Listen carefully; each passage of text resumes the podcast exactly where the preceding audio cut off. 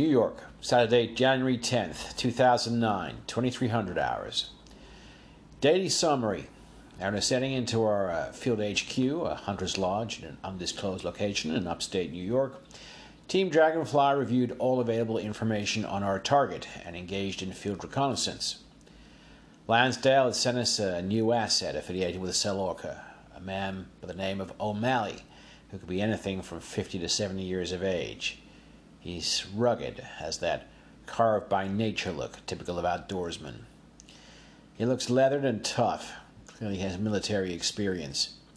He also came armed with an M21 Marine sniper's rifle with a high-tech scope and a suppressed H&K MPS D5, which is a nice loadout. The American Underground Army's self-contained compound is demarked by two concentric wire perimeter fences. The inner fence surrounds the central compound, which consists of two barracks, the main house, a building we suspect to be an armory, and a concrete bunker. The fence is steel wire, topped with razor wire, and interspersed with watchtowers, each manned by two people. IR imagery reveals the presence of a power source beneath the bunker. The texture of the power source is compatible with the energy levels required to operate the portal, the reaching of which is the main objective of this mission. Access into the compound is limited to one road, branching off from the main road and the lake. The weather conditions are severe. The lake is partially frozen, with snow in layers two to four feet thick, and further snow expected. Outer perimeter fence extends several hundreds of meters beyond the inner perimeter fence. Watchtowers are erected inside the outer perimeter but more widely dispersed. Dugouts, estimated capacity two to three persons, face outwards, and they're within 20 to 40 meters of the inner perimeter fence. The opposition is ex- estimated to be 60 to 90 individuals, all armed with light weaponry with only a limited number of military grade weapons, but military caliber rifles seem to be common. Surveillance indicates that watchtowers and dugouts are manned. At around 1800 hours, a bell signal was rung, followed by a half squad sized patrol. Surveillance indicates the discipline among the training of rank and file is low, but the patrol leaders appear to be trained. Patrol equipment is civilian high caliber rifles for rank and file, an assault rifle for a patrol leader. Other equipment, civilian grade, portable radios, binoculars, scopes. It's Pierce. It's Sunday, January 11th, 2009, 1530 hours. After all night discussions and planning, we are going forward. Additional assets have been flown in, bringing our strength to six, with Oshi manning the command post and O'Malley acting independently. The plan is to approach the compound from the east, cut through the outer perimeter, and proceed undetected to the inner perimeter fence under the cover of darkness and weather. Eliminate any opposition that might hinder progress to the inner perimeter if necessary, and proceed to break into the bunker.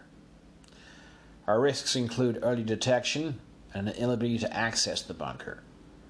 O'Malley is on standby to provide distraction by detonating an incendiary device near the main access to the compound, and then, on response, provide covering fire if necessary. It's now uh, 1850 hours, still Sunday, January 11th, 2009. We're uh, boxed in below the bunker. During the infiltration, Team Dragonfly had to eliminate several dugouts.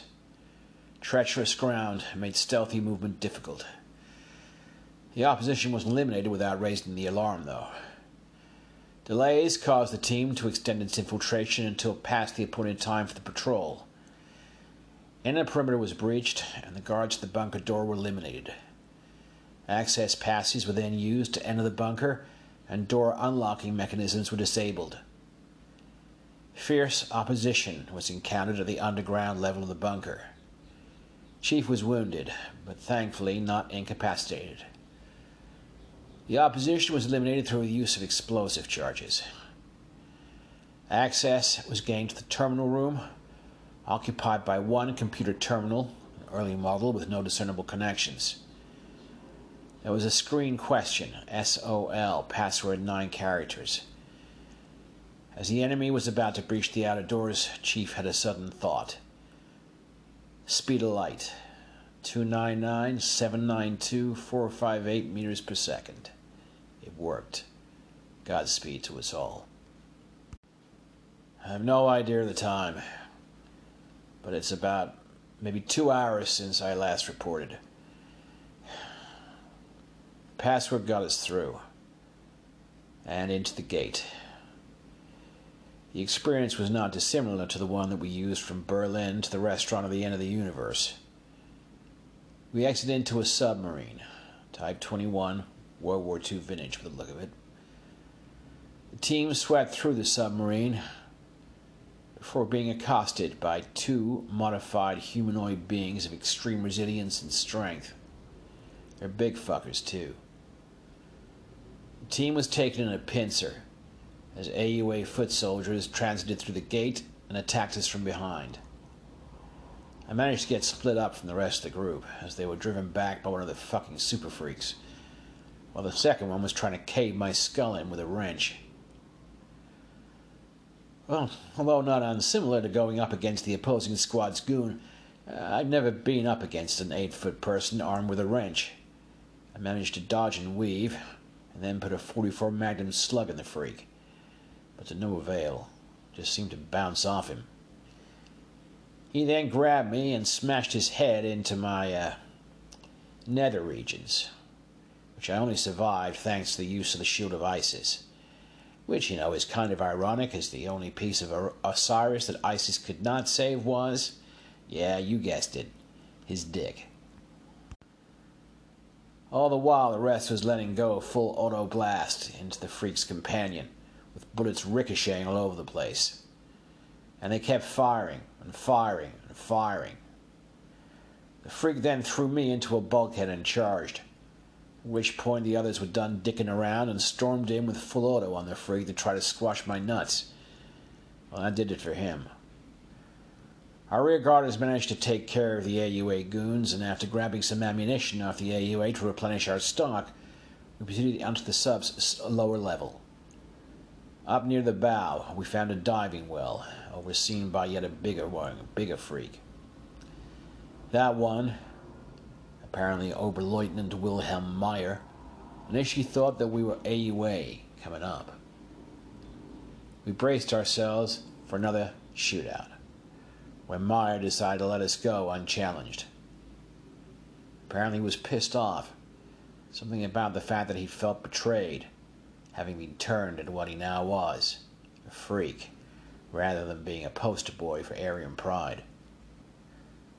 We prepared to suit up for undersea excursion into Arctic temperature waters.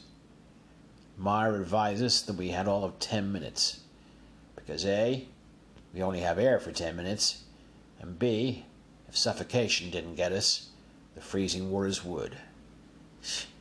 Great.